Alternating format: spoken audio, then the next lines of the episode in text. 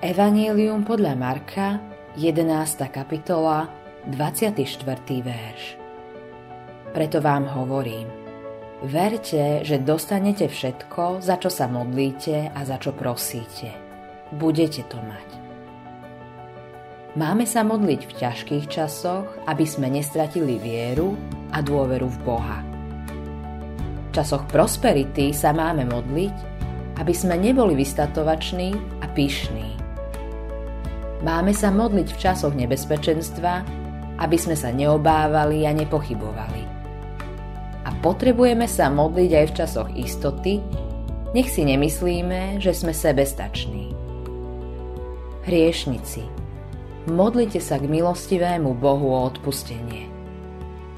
Kresťania, modlite sa o vyliatie Božieho ducha na tvrdohlavý, zlomyselný, nekajúci svet. Rodičia, modlite sa, aby Boh udelil vašej domácnosti milosť a spásu.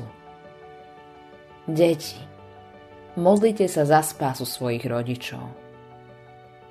Kresťania, Boží svetí, modlite sa, aby rosa z neba padla na suchú, vysmenutú pôdu zeme a aby spravodlivosť pokryla zem, ako vody pokrývajú more.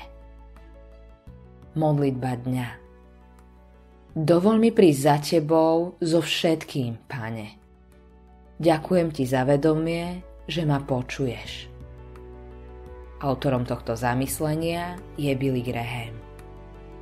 Priatelia, srdečne vás pozývame na konferenciu EVS 5. až 7. mája v Dome umenia v Piešťanoch.